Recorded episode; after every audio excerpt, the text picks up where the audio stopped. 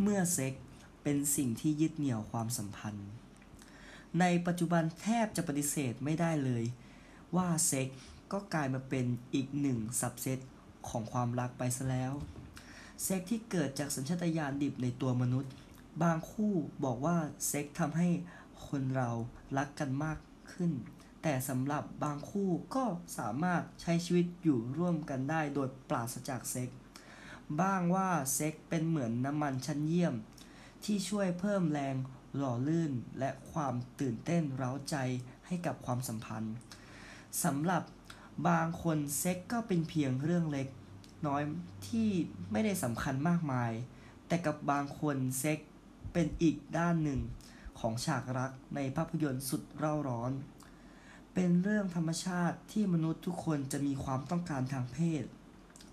และมันก็เกิดขึ้นได้กับทั้งผู้ชายและผู้หญิง มีงานวิจัยพบว่าผู้ชายจะสามารถคิดถึงเรื่องเพศได้ทุกๆ 5-10 นาที เพราะผู้ชายจะมีฮอร์โมนเทสโทสเตอโรนมากกว่าผู้หญิง ซึ่งฮอร์โมนตัวนี้จะเป็นตัวที่ช่วยกระตุ้นให้ผู้ชายแสดงลักษณะความเป็นผู้ชาย มีพัฒนาการทางด้านเพศสรีระทางด้านร่างกายที่เปลี่ยนแปลงไปตามช่วงวัย และยังมีบทบาทต่อความต้องการทางเพศ และการสร้างอสุจิอีกด้วย ส่วนคนส่วนใหญ่อาจจะคิดว่าผู้ชายให้ความสัมพันธ์กับเซ็กมากกว่าเรื่องรักโรแมนติก แต่คงไม่ใช่สำหรับทุกคนแน่นอน ในขณะเดียวกันกัน ผู้หญิงก็มักตั้งเงื่อนไขว่าเซ็กต้องมาพร้อมความผูกพันหรือความรักแต่จริง ๆ แล้ว